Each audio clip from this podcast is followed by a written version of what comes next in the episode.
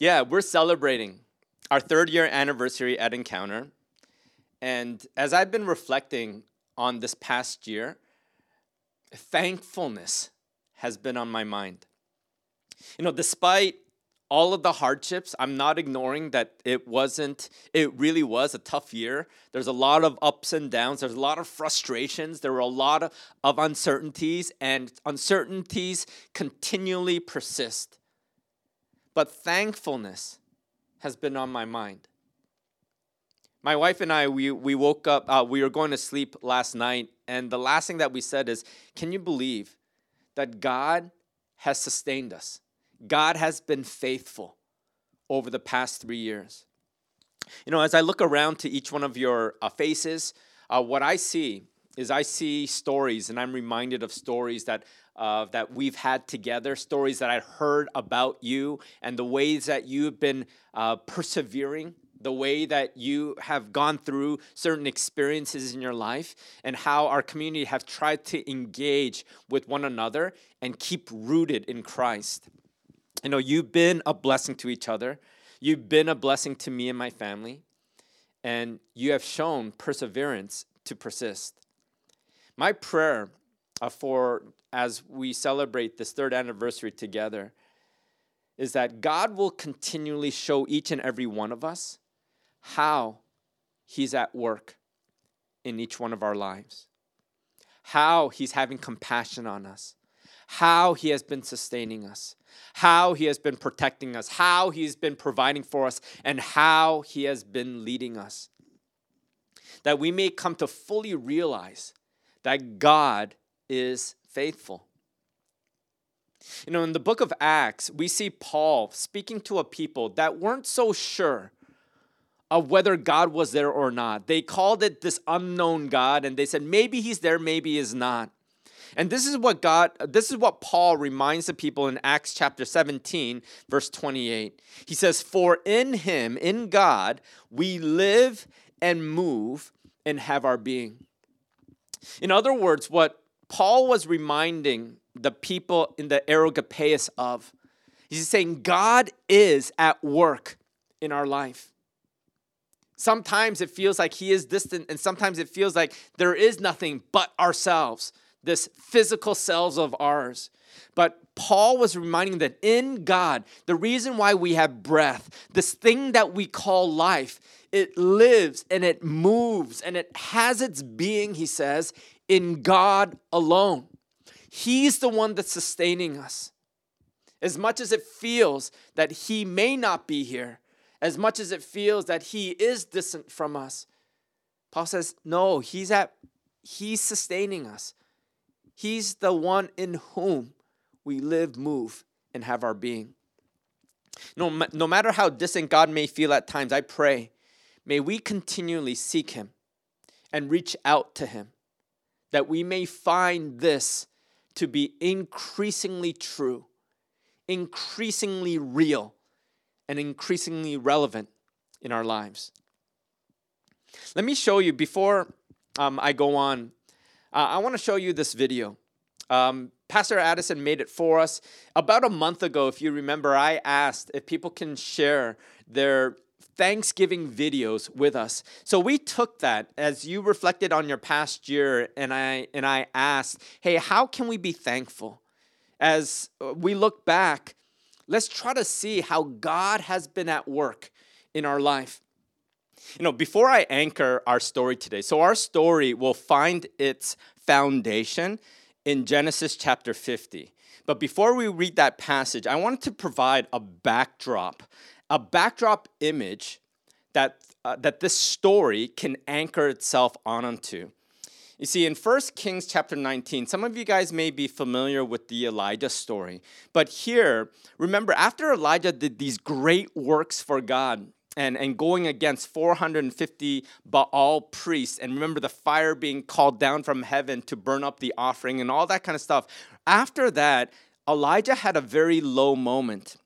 And in that low moment where he felt so discouraged, he heard that these people want to kill him and that he felt like he was alone in this task of living his life. uh, what happened is instead of Elijah continuing on with his life, he needed some space in this time to grieve, rest, and be strengthened. But at the same time, God didn't just leave him there, saying, like, okay, the rest of your life is just grieving, resting, and, and being strengthened. He didn't want to leave Elijah idled with his life or stuck in that kind of space or in that rut. And so, what God gently does is he nudges Elijah forward by saying, You've had your time of rest, of healing, of restoration. He said, Eat this food, and he fed him and he uh, cared for him. And he said, But there's a journey ahead of you, and this journey you must take. That journey took around 40 days to get to Mount Horeb. A Horeb is another word for Mount Sinai. And so when they got there, what God wanted Elijah to seek out was not the circumstances, not all the other stuff that's been in his mind, but he wanted to try to hear God in the middle of this storm to hear God in the midst of this uncertainty, to hear God besides the loudness of his own fears. You see, brothers and sisters, no matter how out of control our life might feel at times, if we continually fall forward towards God as He leads us, as He nudges us, we are called to lean towards listening for God's whispers in our storm to lean towards listening and looking for his whispers, no matter how loud our darkness may become. You see, through the life of Joseph, I hope we're able to learn how he was able to lean towards God and discover God's presence even when it felt like God wasn't in control, even when it felt like God wasn't in his life, even when it felt like his life get, kept getting worse and worse. So let's read together Genesis chapter 50. I'm going to uh, start at verse 15 and I'll read to 21. I'll be reading from the NIV. It reads this When Joseph's brothers saw that their father was dead, they said, What if Joseph holds a grudge? against us and pays us back for all the wrongs we did to him. So they sent word to Joseph saying, Your father left these instructions before he died. This is what you are to say to Joseph I ask you to forgive your brothers the sins and the wrongs they committed in treating you so badly. Now please forgive the sins of the servants of the, of the God of your father. When their message came to him, Joseph wept. His brothers then came and threw themselves down before him. We are your slaves, they said. But Joseph said to them, Don't be afraid. Am I in the place of God? You intended to harm me, but God intended it for good, to accomplish what is now being done, the saving of many lives. So then, don't be afraid. I will provide for you and your children. And he reassured them and spoke kindly to them. Let's pray. Father, I thank you so much for your word. And I thank you for the opportunity that we share here at this moment to come together as a community, to know that your presence is here with us to know, Father, that your words are powerful, they're true, and we can anchor our lives to it. I pray that in this moment, may we hear, may we understand, may we perceive. I pray, Father, through all of our darkness, all of our uncertainties, all of our fears, no matter what cloud surrounds us, may you break through and speak to us. May we lean our ears that we may hear your whisper and to live according to your truth and not our circumstances. We commit this word into your hands. In Jesus' name we pray. Amen. See, the first observation that we make when we look at this passage together is that what we hold to can bind us. What we hold to in our life can bind us. When we read the book of Genesis, here this is the last chapter. This is the chapter where Genesis actually ends. And we are reminded at the end of Genesis to look back on the story of Joseph, his whole life, and to see the deep betrayal that Joseph experienced from his brothers, but yet who he became. You see, that's the end of the book of Genesis. He's saying, look at the betrayal that could have defined Joseph's life. But yet, look at who he became. And the question arises how was it that he was able to overcome betrayal? How was it he was over, able to overcome his circumstances? Because at that time, it seemed dark.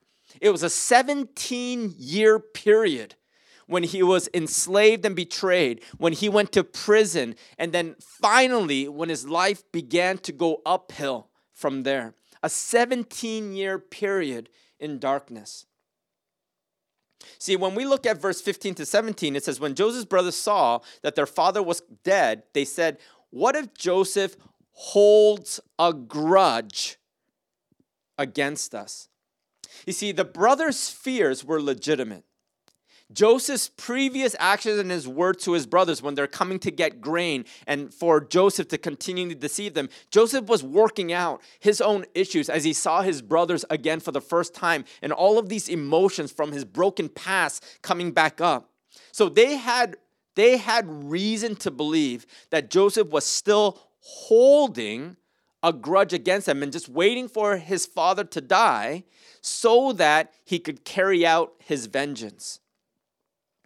But when we recount Joseph's life after he was betrayed by his brothers, the question that we are faced with is what allowed Joseph to overcome that difficult moment of his life, that deep hurt that he could have chose to hold on to and let define the rest of his life. See, after he was sold, Joseph, we never see any place in the story of Joseph's life where we see him revisiting or seeking an audience to listen to him sulk, to listen to him complain about how unfair and how evil his brothers are. In fact, his brothers are never mentioned. What he went through in the past is never mentioned. He keeps moving forward. You see, despite becoming a slave in Potiphar's household, what happens for Joseph is he doesn't choose to dwell on the past, he chooses to make best of what is in his current present. Despite moving up in the ranks in Potiphar's household, what do we see next? What we see happen is Joseph is holding on to God and he's doing his best as he can and he is his life is improving as much as a life can improve as a slave. But in the middle of that, what does he get? For that faithfulness, Potiphar's wife takes an interest in Joseph. And from that, wants to have him commit adultery with her. But Joseph remains steadfast. He thinks about God, he holds to God. And what's the blessing that comes out of it? He gets thrown in prison. You can imagine the feeling of betrayal that may have rose up in Joseph's heart again and saying, God, why are you betraying me after I'm being so faithful? I'm trying to be so faithful to you. What happens when Joseph goes into prison? Well, he tries his best again. He doesn't mention Potiphar. He doesn't mention the injustice done by his wife. He doesn't mention his brothers. He moves forward in the best way possible in the environment that he is in as a prisoner. And we see the Lord blessing him in that scenario. And then he meets the cupbearer.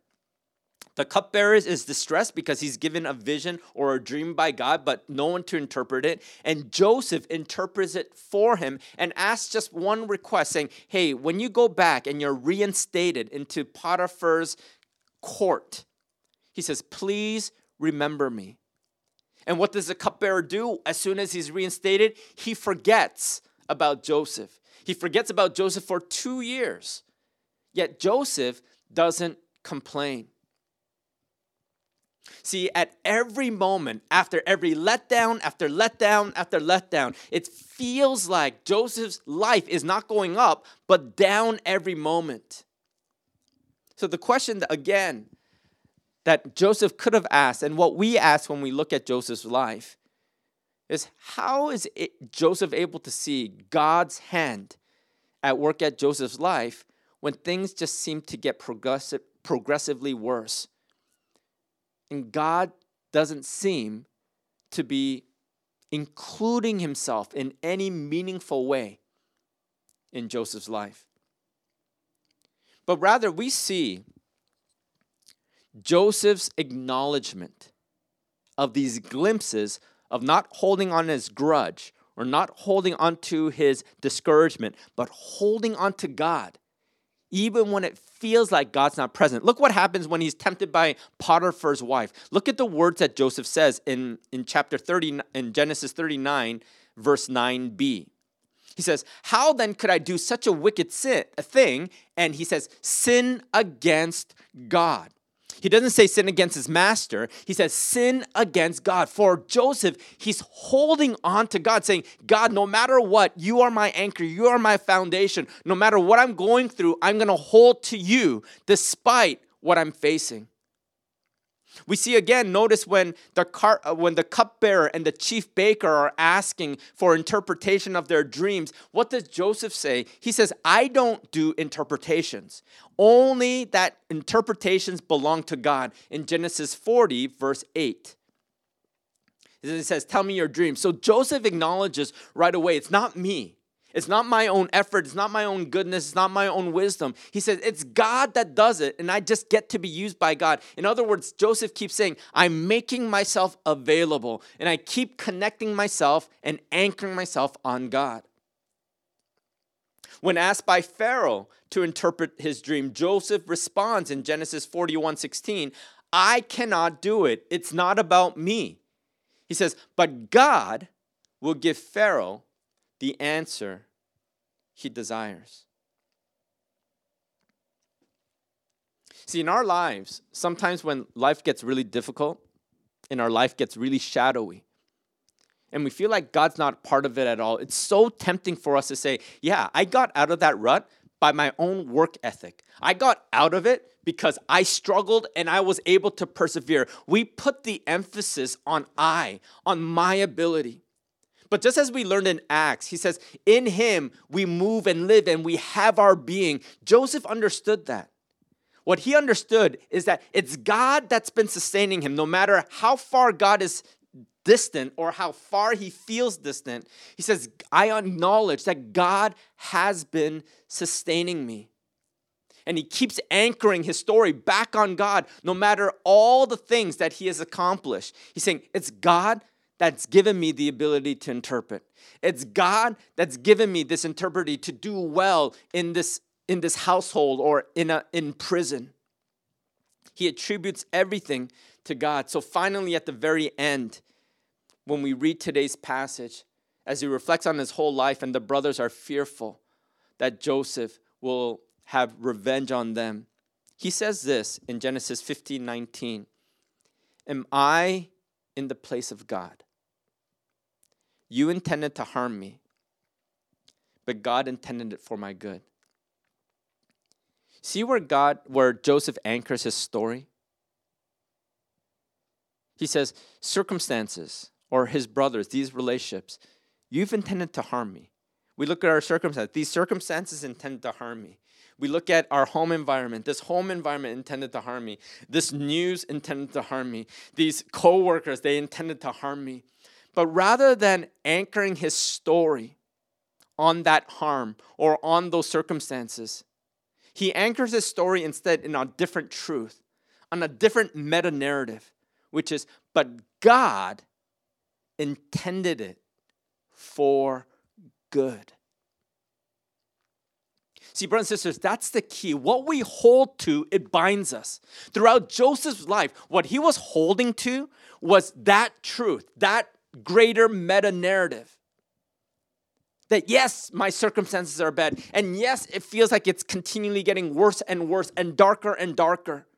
Yet he says, What I strive to do with my life is hold it to this narrative, is to anchor everything that I go to to this narrative. But God intends it for good.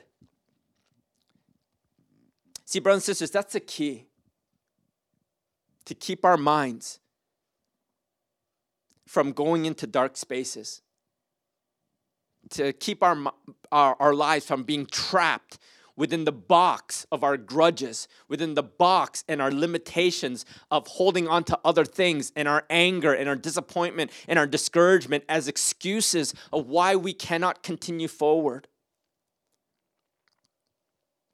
You see, what we are called to do is to hold to God no matter what,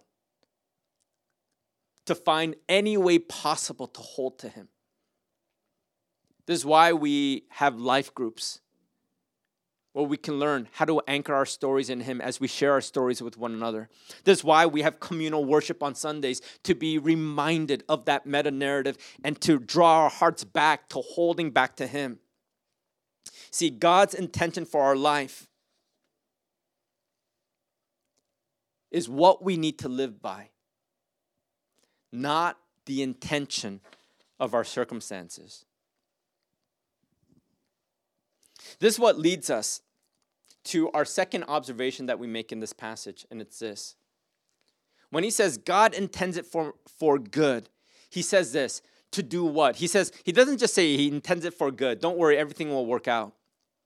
What he says is there's an end purpose to that. And look at what he says at the end of the verse. He says, to accomplish what is now being done, the saving of many lives. See, when Joseph was anchoring his story and his life on that meta narrative, that God intends it for good, he also includes, and this good has this greater purpose behind it to accomplish what is now being done. And we know the story of Joseph. What's, what was being done is he saved, he literally saved the entire ancient Near East from starvation. Joseph's story was a unique story. Joseph's story is one of hurt, a bad circumstance that seemingly got worse. But if Joseph gave up and he just remained idle in uh, in being a slave or remain idle in just being in prison and decided, well, forget God. I'll just anchor my story on, on this instead and I'll sulk and I'll look for an audience to complain of why my life can't get better. If he anchored his story there, it would have limited his ceiling, it would have limited his experience of what God wants to do in his life. Yet, what Joseph was able to see is by anchoring his story on that meta narrative, that God intends it for my good he's now able to see it's, it was to accomplish something bigger than just making my, me feel satisfied with my life. He says to accomplish what is now being done, the saving of many lives.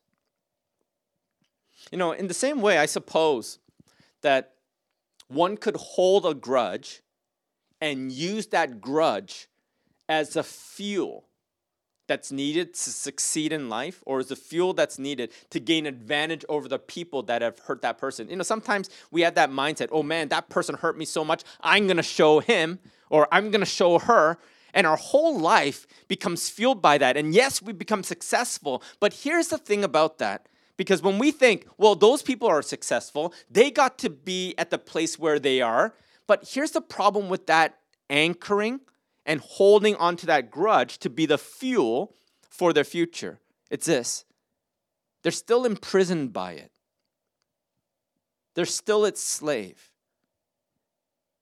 Because the victory that's experienced or the success that's experienced by moving on or moving forward is to have revenge or to pay back the hurt that was previously done for it. In other words, it still gives its power. It's still part of our narrative. It's still holding us and grasping us.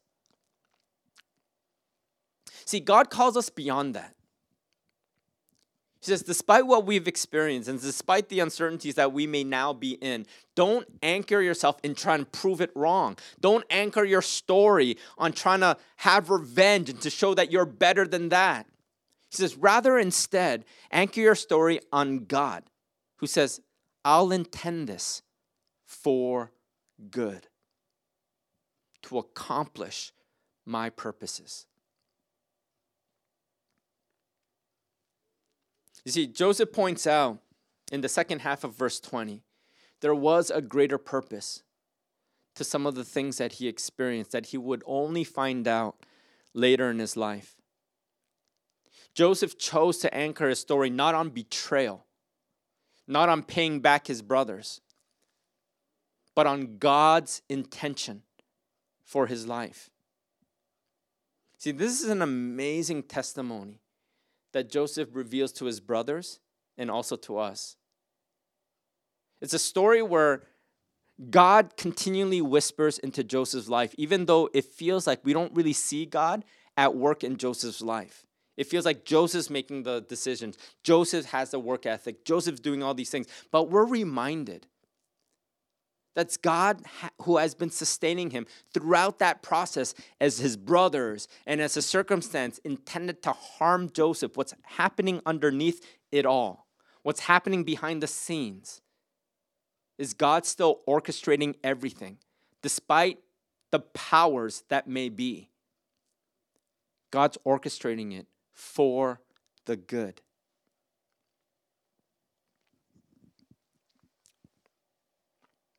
You know, Joseph didn't know it at that time. And his influence at first, it, it was limited. But we still see Joseph's decision to anchor himself on God's meta narrative. It made an impact on the people that were around him, and it began to grow. See, first, his influence, it didn't really change Potiphar, right? Joseph is being faithful, he changes Potiphar's household because he sees God's goodness at work in Joseph's life. And even though Potiphar sides with his wife and believes in the adultery that Joseph, uh, what uh, Potiphar's wife accused Joseph of, we know that Joseph's life and his integrity it impacted Potiphar's view we see this begin to grow because as soon as he goes into jail, the jailer is able to see God's work in Joseph's life as as as Joseph refuses to sulk, as Joseph refuses to just talk to, to everyone who will listen about the betrayals that he's already experienced and how he does not belong in jail. Instead, he's making best of his situation. And as the jailer sees it, he puts him in charge of everything. See, the jailer is influenced by Joseph's story. Third, we see Joseph now influencing a person of bigger power, the, pers- the cupbearer who was thrown into prison. And by influencing him, he speaks into the ear of the Pharaoh. And then finally, what we see is Joseph's influence changes the Pharaoh, which eventually changes the nation, which eventually saves the ancient Near East. See, we cannot allow our hurts and our difficulties to be the story that we hold on to. We need to remember that God will lead us and He will get us to where we need to be. See, focusing on our hurts or how unfair our situation may be, it only keeps us stuck and it limits our future because it prevents us from anchoring ourselves on God's whisper that He has for us, the whisper that we need to hear. See, it moves us. God's whisper, the reason why that's so important that we keep anchoring to it, we keep looking for it, is because it moves us from following the natural inclinations of our dark perspectives, of our broken conclusions that we have because of the discouragement that we feel. My life is over. It's not going to get better. I'm a broken person. Things are not going to change. It moves us from that natural inclination of that pathway that makes sense to us and to everyone else around us. And it moves us to a different conclusion, to God's conclusion. When Elijah heard God's whisper, remember when he was so distressed and then he did this big thing, but it doesn't change a nation and it doesn't change the king or the queen. But now Queen Jezebel wants to kill Elijah, and everyone doesn't seem to care about that, even though Elijah's doing God's work. He gets so depressed in his thinking. He's saying, What's the point? Why do I have to keep fighting when I'm the only one that's left? There's no point. And he sulks in that and he wants to give up. That's the natural pro- progression or the natural inclination that Elijah could have followed, but he doesn't. As God leads him, and it did take 40 days of restoration and recovery, but as he leads him back into Mount Horeb, where God says, I want you to try to listen for my voice. Storms c- come, all this na- loud and big kind of things happen. God's not in any of them. And then he hears a gentle whisper. And that whisper redirects Elijah's thinking. How does he do? God first redirects his thinking to what it needed to do. He says, Do this, Elijah. As Elijah's complaining, God said, Okay, that's that's enough venting for now. This is what you need to do for the time being. He says, Go anoint these two kings and anoint your successor. He gave Elijah a very simple plan. He says, Do this. And that's what Elijah does. Then, what God does is then he redirects his perspective from the perspective of I'm the only one left doing God's will to when God says, and Elijah, I want you to know you're not the only one left. I've reserved 7,000 other prophets who have not bent their knee to Baal. See, he changes Elijah's perspective from one of, I'm the only one left, I'm the only one that's going through this. He goes, No, no, no. There's 7,000 other people. And then lastly, what God does is he redirects his outlook. When he anoints Elijah, what does Elisha do? Elisha burned his cart and he and he sacrificed all of his oxen, basically saying, There's no turning back. When I'm following God, I'm following God and I'm not returning back to this. Elijah was encouraged when he sees that. Wow, there are people like Elisha who get it. And he gets inspired by looking at his successor and it rekindles his hope. See, in the same way, seeking God's whisper in our life throughout all seasons, throughout no matter how many disappointments we face, as we see in Joseph's life, what God does through his whisper helps us to see a different future through God. A future that's not imprisoned by our hurts and our circumstances, but a future that's directed by God, who promises that God intends all things for the good of those who love Him, who are called according to His purpose. Brothers and sisters, may we too learn how to hold to God and to be bound by Him, not by our hurts, not by our circumstances. May we continue to learn how to lean towards whatever practices we need to do to listen for God's whispers in our circumstances and to know that His truth can direct our life rather than the natural inclinations or the conclusions that our difficult circumstances may yield.